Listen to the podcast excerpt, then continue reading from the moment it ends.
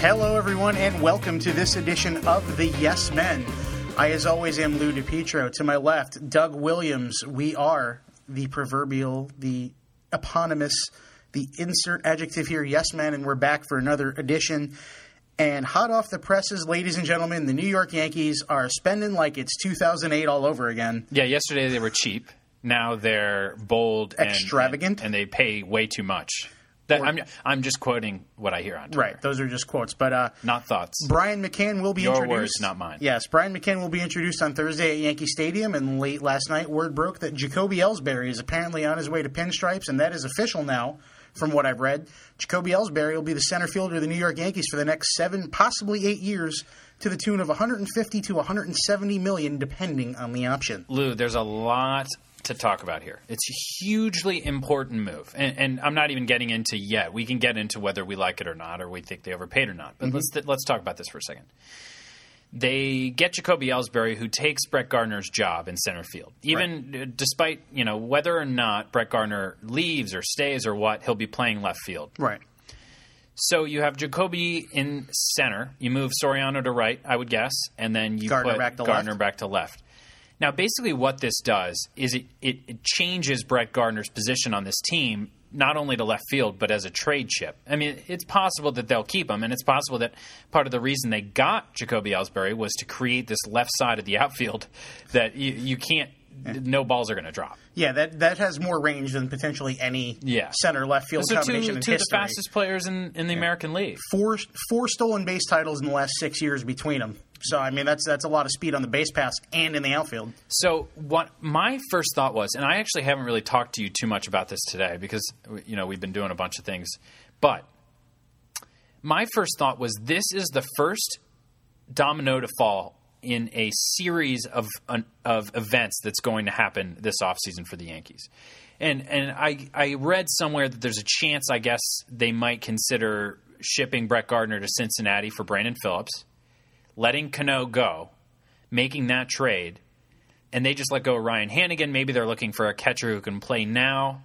They J.R. send J.R. Murphy, Brett Gardner, bring back Brandon Phillips, let the money of Cano off your books entirely. It seems like Jacoby Ellsbury's signing is so such a shocker, I would say, that it must be for some reason that they chose him over Beltran and they chose him over Choo. Well, Beltran, I mean, there's the rumors that he wanted to go to a three-year, forty-eight million dollar deal. Maybe it was Kansas City, maybe it's Seattle, maybe it's someone else. Maybe he's signed. Um, Choo, you know, high OBP guy, kind of a stat filler in every category, so to speak, but nothing really like spectacular in terms of one huge asset. Um, you know that that situation you you present with maybe Gardner, maybe Murphy, and maybe some other prospect going to the Reds for Phillips for some salary relief. I mean, you know, the Yankees still have Ichiro and Vernon Wells under one year contract that could platoon in right field if that were the case. Gardner is in his last year of arbitration, and then he's going to be a free agent, so you never know if he was going to stay, stick around, whatever after next year anyway. Right. And the, Yeah. the funny thing is, he's a similar player to Ellsbury. So Gardner's going to leave after next season, become a free agent, and he's going to say, "Why shouldn't I make Ellsbury money?" Gardner's never had that one big season that Ellsbury had a couple years ago where he hit, what is it, 320 with 30 home runs at 100 Right, RBIs. but as much as I think that that helps Ellsbury's case, I also think it's looked at as kind of an anomaly because he's never had a season even close to it. Gardner, I believe, is also like technically slightly older than like I mean they're basically the same age, but um, you know, yeah, he's never had that. He he hit very well last season, and that was kind of his breakout year. But it's going to be interesting to see now what Brett Gardner does get. But I mean, in that scenario, you look at if you have Teixeira, Phillips, Jeter. Let's say A Rod somehow gets out of being suspended all year or at all. You have those four on your infield. Maybe Kelly Johnson to serve as a you know part time throw him out in left field every once in a while, put him at second base to get a DH day kind of thing. You know, going on. You have Brendan Ryan there as insurance. Nunez could be part of that package, you know, if they send something to Cincinnati because he sort of seems like he's played his way out of favor and become expendable at this point. Yeah, that's true. That's he a pretty be, he could be that's a pretty that. solid one through nine lineup. and you've still got a few guys percolating. You've got Austin Romine or Murphy or one of those catchers in the minors if something happens to McCann or Cervelli if he's the backup. You've got Zoilo Almonte if something happens if Ichiro and Wells just aren't cutting it. You can kind of bring him up, let him bide his time. You, you've got guys. It, it's a very interesting winter already, and it's only what December fourth. I mean, this is going to be like I said, it's like it's 2008 all over again. Here came CC, here came Tex, here came AJ Burnett, and here came a World Series trophy about 10 months later. And just to bring everyone back down to earth, and remember, Lou and I are as big of, of Yankee fans as it gets, but here's the problem here. They don't have three starting pitchers that they know of. They don't have anyone they can trust. They've got of and a now. Right. Maybe.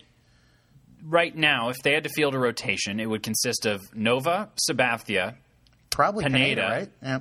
David Phelps, and Vidal Nuno.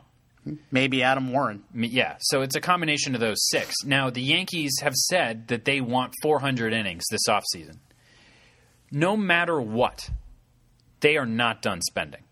No. This is the, a very similar offseason to when they missed the playoffs in 2008. Mm-hmm. And they then decided we need to spend some money while being responsible. Mm-hmm. We have the money to spend. Why not spend it and make the playoffs next year? And in that in the 2009 case, they won the World Series. They want Tanaka. They want one more starter. I'm not sure who it's going to be. It could be a Matt Garza. Could be Kuroda again. Yes. They would love to have Kuroda back. That way they can sign Kuroda, focus on Tanaka. Then you've got your starting rotation under control. That to me right now, especially after signing McCann and Ellsbury, is the priority. I would rather them wait and not even do anything with Gardner now. Don't even pay attention to anything offensive related. They got Kelly Johnson. I know that I, I really think that they're going to want to sign a Mark Reynolds type. Absolutely. Somebody, you know, I mentioned what happens with A Rod. Nobody knows, and nobody's going to know for a, a few weeks to a month what's going to happen with him. But, you know, when even if A Rod is the A Rod of last year, you're going to miss a 260 average and 20, 25 home runs out of that third base spot Right. minimum. Can Mark Reynolds do that? Maybe. Can Kelly Johnson do that as part of a platoon? He did hit 16 the last two years. So, you know, who knows? But one thing it signals too is that they're not going to wait. You know, the posting situation with Tanaka is kind of iffy. MLB and Japan are kind of working things out. They're not going to wait. That fish is going to be there or it's not, and they're not going to know if it's going to be there until a certain time. So they're not going to wait and say, "Well, we're saving our money maybe for Tanaka because we really, really need want him." They're going out and getting what they need. And you know, maybe with a with a juggernaut offense like that, with a McCann Teixeira back, Derek Jeter back to 2011, 2012 kind of stature. Soriano had a monster second half in New York. If he can put that together, even even if he does what he did in the second half all year next year, that's still a pretty good, you know, pretty good offensive chunk of production. Ellsbury, if he has another year closer to that 2011 year where he was amazing, maybe this is the year where your three, four, five starters can be some of those young guys. Phelps has shown flashes. Nuno showed flashes. You know, they have Manny Banuelos is coming back from Tommy John. Maybe if he's dominant early on in AAA, you never know if he gets a call, what happens. Maybe this is the year where they can let it ride a little bit and go back, maybe sign one of those back of the rotation kind of guys, maybe Kuroda again, and, and kind of let it ride. it, it's hard because you know if you were to write down a projected Yankee lineup for next season, there are so many ifs that you almost feel wrong to write it on paper. What the Yankees are doing now, to me, is going to be adding as many pieces as possible on offense, so that worst case scenario isn't even that bad.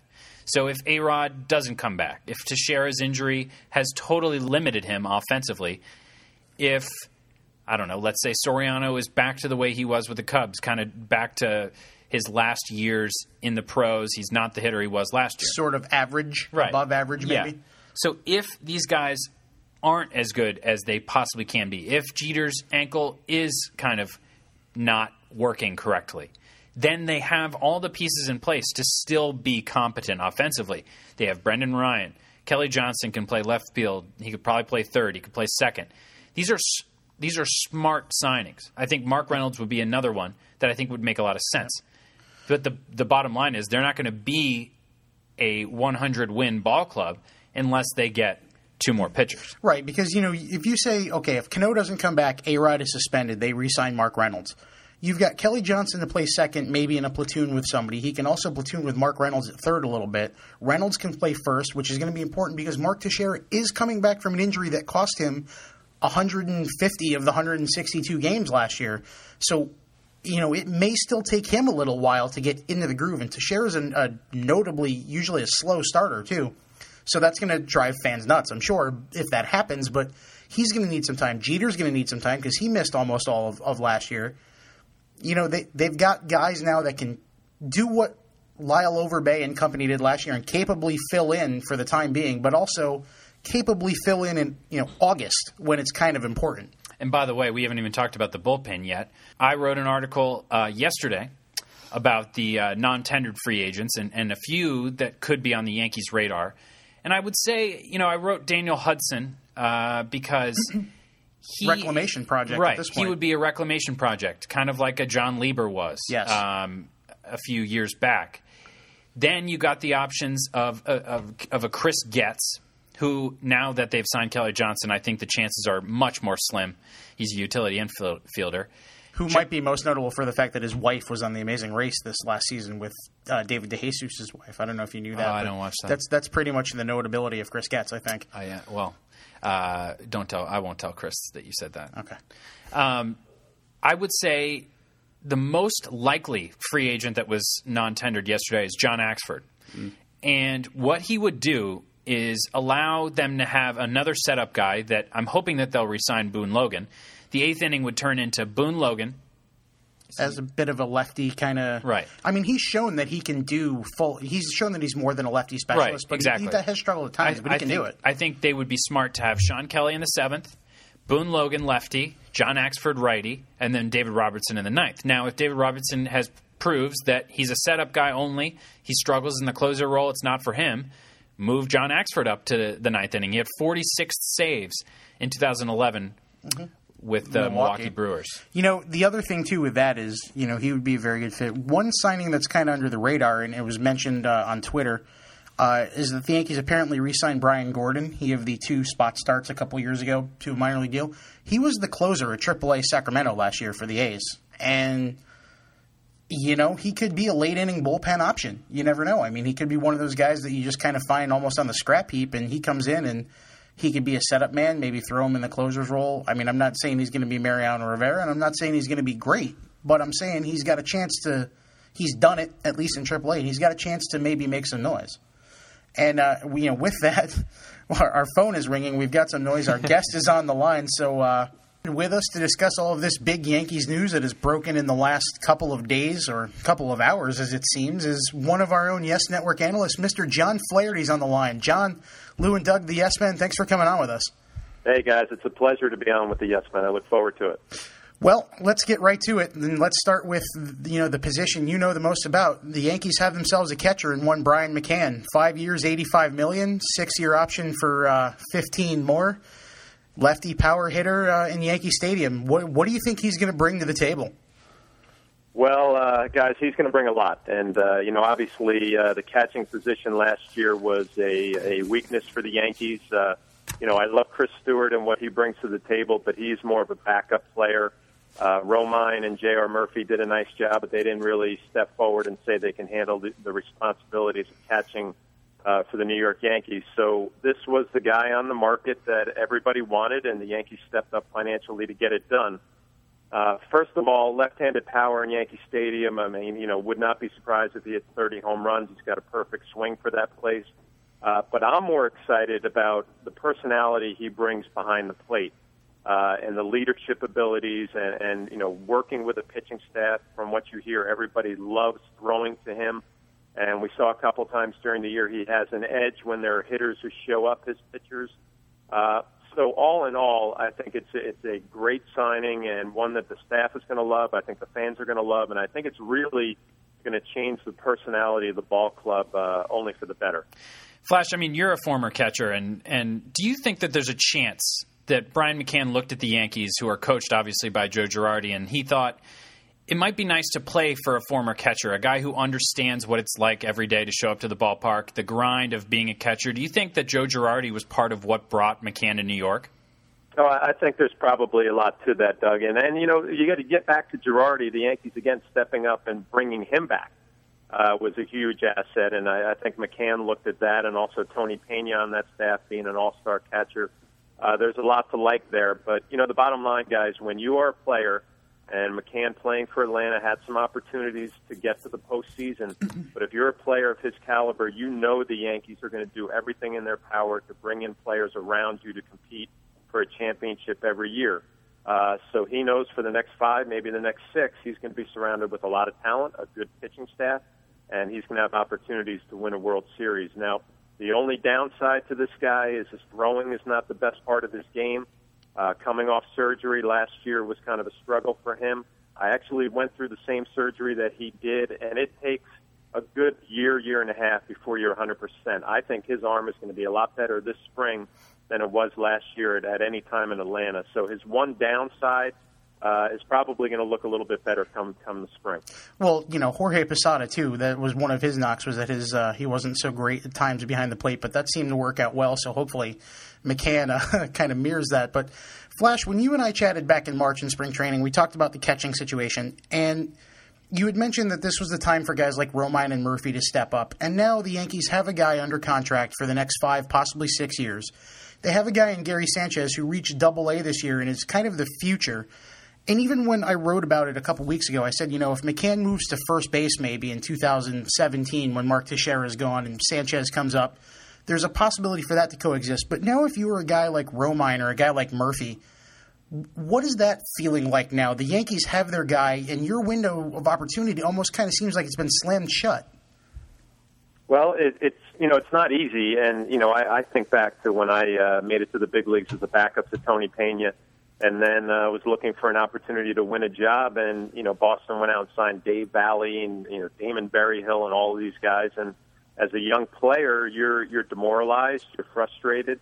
Uh, but now having the you know the the ability to look back on my career, if you are good enough to play in the major leagues, they will find a place for you somewhere with the 30 teams, and and that's what J.R. Murphy, Austin Romine, Francisco Cervelli, who I know is out of options uh, you know, these guys have to realize they they play a premium position that all clubs are looking for, uh, if not at the big league level, to add some depth in their minor leagues. So they have to realize that they go out and do their thing in spring training, go out and get off to a good start wherever they they start the season. There is a premium on catching at the big league level, and if they're good enough, they're going to make it to the big leagues with some club. It's not easy to do when you're a young player uh, but eventually they'll they'll realize the reality that if their game is good enough, you know they'll, they'll find a place for them to play. Yeah, everyone says the Yankees don't really have any trade pieces, but if you think about it, they have three young catchers that you know would make a lot of teams happy, especially who are light in the catching department. And Flash, I mean, quickly let's switch gears to the kind of the story of the day. I guess it was the story of last night predominantly, but. The Yankees signed Jacoby Ellsbury. It's really a huge deal, and he's the third most highly paid outfielder in free agent history. Do you think that they overpaid? Do you think he will make a good, great center fielder in New York? What do you think about this deal? I, I think they overpaid. Um, you know, I, I was shocked when I heard it. I was actually at the net game last night with my with one of my sons and his buddies, and uh, the word started spreading around the arena that you know this deal was going to go down, and, and I was shocked. And to tell you the truth, uh, I thought they were looking more towards a Beltran who had obviously more power uh, you know, switch hitting ability. So Ellsbury to me was a surprise. Now, is he an upgrade? Of course. Uh, is he a good player? Of course. He's going to do a nice job for the next couple of years. But the length of that contract for a guy who you know really makes his living with his speed, um, we'll see how that works out at the end of the deal. But he will help the Yankees in the immediate future. I just didn't see him as the power outfielder that they were looking for, a corner guy really to make an impact. And, you know, it affects a lot of things now when I think about it. You know, where does Brett Gardner stand now? Is he a trade chip? Is he going to be on this club? Uh, you know, they're very similar players, although I will give Ellsbury credit. He is very aggressive on the bases, and when he gets on base, he steals, leading the American League last year. So you love that part about his game. Um, and I also think, how does Robinson Cano react to this? They paid an awful lot of money to a, a very good outfielder, but not a you know not a, a, a perennial All Star guy. And you wonder if Robinson Cano is maybe feeling a little bit slighted here. The Yankees have been saying they're not going to extend their offer much higher, but they gave this kid a lot of money. So a lot of things. There's going to be a lot of fallout from this deal, I guess, and it'll be interesting to follow it. Well, that was one of the things I was going to mention too, and, and you just did was Robinson Cano. As, as we were right before taping, uh, Mike Francesa on the air had said the same, pretty much the same thing you did. That now, how do you how do you separate as Robinson Cano? You know, the Yankees are kind of reportedly firm in an offer of 170, 180 million. Yet they just gave 153 and possibly 169 based on the option to Jacoby Ellsbury, who had one Robinson Cano esque season a couple years ago, but has been more of a base stealing defensive kind of guy lately. If you're Robinson Cano now, does this send you the signal that maybe, hey, the Yankees aren't messing around and it kicks your butt in gear? Or is this now where we as Yankee fans have to think we may have seen the last of Robinson Cano? Well, you know, I think Lou, there's a couple of different ways if you're Robbie to think about it. Uh, you know, first, first off, you're probably you know a little ticked off and and you feel maybe insulted a little bit or or maybe even lied to. I'm you know not 100% sure about that, but you can also flip it around if you're Robinson Cano and his agents and say, you know, Yankees have a lot more money than they're leading on. If they can give Ellsbury this type of money, there's plenty left in the vault for me. Um, and we'll see where the next round of negotiations go. But the last thing that I would want to see, kind of as a you know a fan on the outside looking in, is for this thing to get personal and Robbie to feel like he's been slighted and kind of go someplace else because he doesn't feel wanted. I mean, we know the Yankees want him as a player, but uh, you know I think back to Andy Pettitte years ago, and I think it was after the '03 season. And the Yankees really didn't show a whole lot of interest. And Andy admitted, you know, he was personally hurt by that. And he ended up going to Houston and obviously having some good years there. But I, I would hope that Robinson and his agents kind of handle this where there's a buffer and his agents say, listen, it's not personal. This is all business. You know, we'll work it out in the end. But I think the player has to feel a little bit slighted in this situation. Flash, are you shocked that Cano would consider going to a place like Seattle? You know, because he talks about the proximity to, you know, being able to fly home to the Dominican, and he talks about how much he loves New York. He joins Roc Nation it seems like he has New York written all over him. And now that the rumor is that you know the Seattle Mariners are you know in play to get him, would you be shocked if he went to a place like Seattle, so far away from all other markets? He'd be going from the number one market in the country the number 14 one. Do you think that that's something that he's thinking about? I I really do not. Um, I would be I would be 100% shocked if he ended up out there. And you know, guys, let's think about it from a player's perspective. He, he's the top free agent on the market.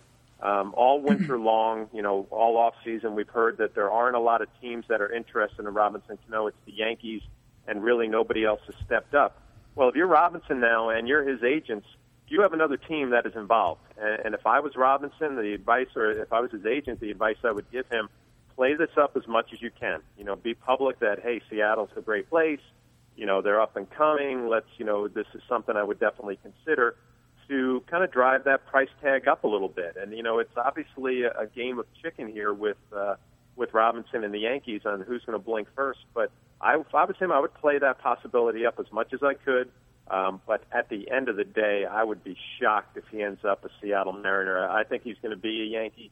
I think the Yankees will probably step up in their offer and make him a little bit more comfortable, and they'll find a middle ground that they can settle on, where everybody can kind of save face a little bit and and say, you know what, we didn't go over the 200 million. And if you're Robinson, you can say I got the best mark, best price out there, and I was able to stay in New York. So that's how I see it playing out. I'd be shocked if it doesn't work out that way.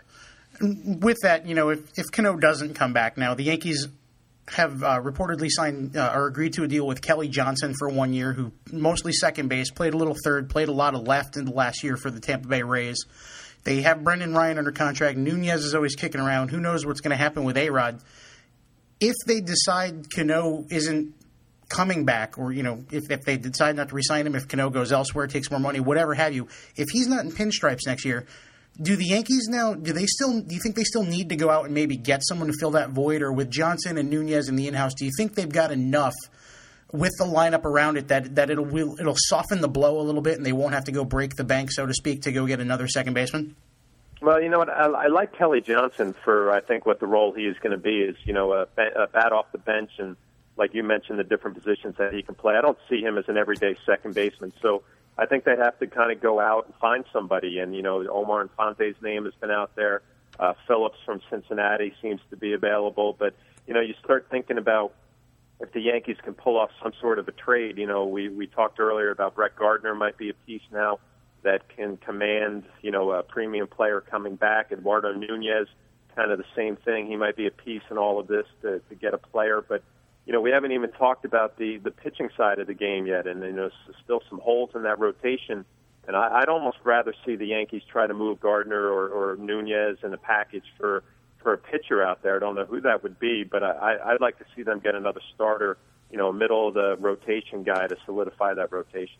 Well, Flash, thank you so much for coming on uh, on our podcast today. We look forward to hearing from you in the future, and um, let's let's look for some more moves this offseason for the Yankees. Looks like it's going to keep on coming. It looks like it's going to get exciting with the winter meetings coming up. It might heat up a little bit more. So I enjoyed my time with you guys. Have a good day. Thanks, Flash. You too. And once again, that was uh, John Flaherty, one of one of our own. We we like to keep it in the family with our yes men as well. Uh, He's one of the best. He is one of the best in the biz, and you know, John kind of uh, summed it all up. I think with all the possible scenarios with Cano, without Cano, the trade situation we talked about earlier. One thing he did mention that we do want to mention a little bit of. Uh, we're actually running low on time, shockingly, but. Um, he was at the Nets game last night, and when he told me that, I kind of said to him, "I was like, well, I I hope you left early and tried to beat the traffic because it is not. It is just not going well in Brooklyn right now. We can't even mince words. It's just it's just not going well at all. They're oh, five oh, and eleven. Boy. Is that their record now? I mean, it's bad. It's bad. Five and thirteen, even worse. It's this is not just a small sample size anymore. This is now like we're about a quarter of the way through the season here, and this is just not not what anyone expected. I don't know how many times we're going to have to learn that you just can't predict sports you're going to end up looking silly. And and New York fans, I remember I've listened to every radio show. I listened to I you know I had so many conversations. New York basketball, this is the year, and it's just been really sad because the the top stories in the NBA this year are about underachieving teams. And yeah. that's no fun. And well, the Pacers actually lost again. So I mean, they're now sixteen and two. well, and that's the thing. for seventy-five. But that's the thing, Lou is anybody actually talking really about the Pacers and the Heat? No, nor are they talking about the Heat, who are right there, you know, the number two seed. But there's three teams in the in the Eastern Conference that are above or at 500. And we we talked about this last week. It's just it's it's a it's a big giant. It's the Springfield tire fire in the Eastern Conference right now. It's everyone can see it and nobody can look away from it. But it's just and by the way, I think the big news uh, that we would be talking about if the Yankees had not signed Jacoby Ellsbury yesterday would be the Lawrence Frank decision by Jason Kidd to leave him off the bench, and it seems as if there's some friction between the two. You know, I the first when I first heard this story, I think I what I initially said was this makes sense to me. Because Jason Kidd must be hearing everyone saying he doesn't know what he's doing you know, he, he's never done this before. He, he looks like he's lost on the bench. He just sits there. And I think part of why that might have gotten frustrating for him was because people also said Lawrence Frank's doing all the coaching. And I think Jason Kidd, in part, wants to prove to himself and prove to everyone out there listen, I can coach. And we haven't seen if that's true yet, but I think he wanted to go out there and say, I can do this on my own. I don't need Lawrence Frank there next to me on the bench. I can control this team. Yeah, and you know, based on his record the year he got fired from the Nets and his record the last couple years in Detroit, people might not say Lawrence Frank knows how to coach either. To, to be realistic, although his roster on all three of those teams was pretty decimated. And and you know, we're we're going to be at Barclays Center tomorrow night, Thursday night, for the the Nets Knicks first go round this year. The two teams are a combined eight and twenty six. I mean, it's not exactly a marquee matchup in anything other than name. But it's a hugely important game. But it's a hugely important game because the difference between a marquee matchup and a yeah. I mean, the Knicks have lost nine in a row and are in a free fall that even Tom Petty can't get them out of. And the the Nets are, you know, they they won the other day, but really that was kind of a band aid on a bullet wound almost. It seems in terms of losing streaks. This is a huge game, and one of the things we're going to be doing a live video podcast, semi live. We'll be taping it and then airing it on YesNetwork.com during the day one of the things I, will go into more depth about there is you say you can oh, say sneak peek. Yeah, sneak peek. You can say Jason Kidd doesn't know how to coach. He's never coached, and you know to be fair, when it comes to athletic coaching, yes, technically I have more experience than Jason Kidd coaching athletics based on the fact that I've run a softball team for five years. Okay, so that's one sense of the word. But Jason Kidd was a smart player. He's a smart guy. He knows what's going on the true mark of where you need a good coach is in a situation like now, where last night Tyshawn Taylor, who was probably the 13th man on the depth chart when the season started, was the starting point guard for that team.